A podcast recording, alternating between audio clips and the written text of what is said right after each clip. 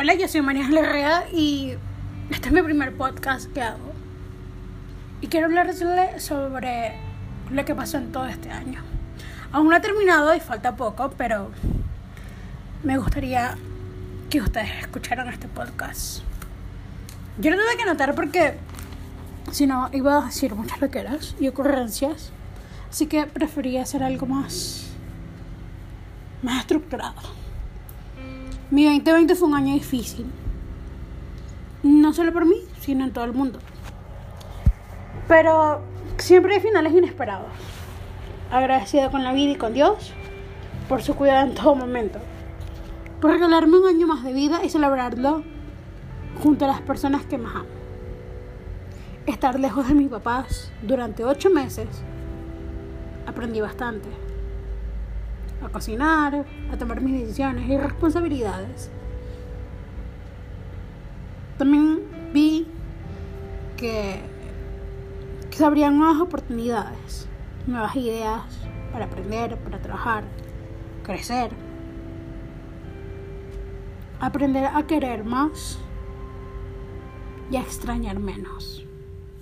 Pero, pero sola, sola yo no podía. Así que busqué un apoyo. No de una persona nada más, sino de varias personas.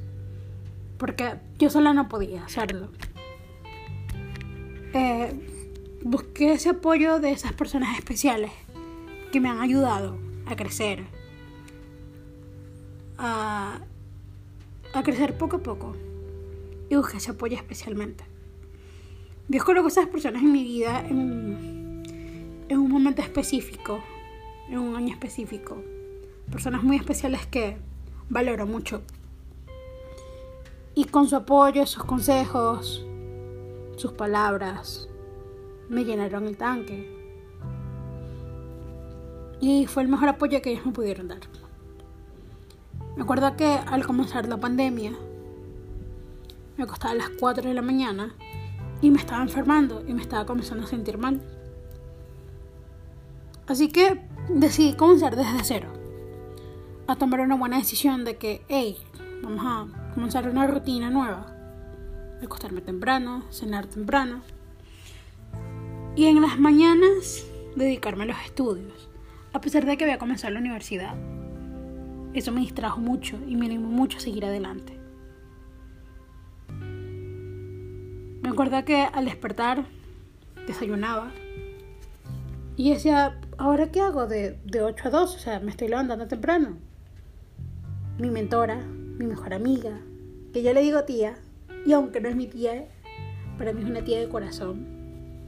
Y yo le digo, ¿qué puedo hacer?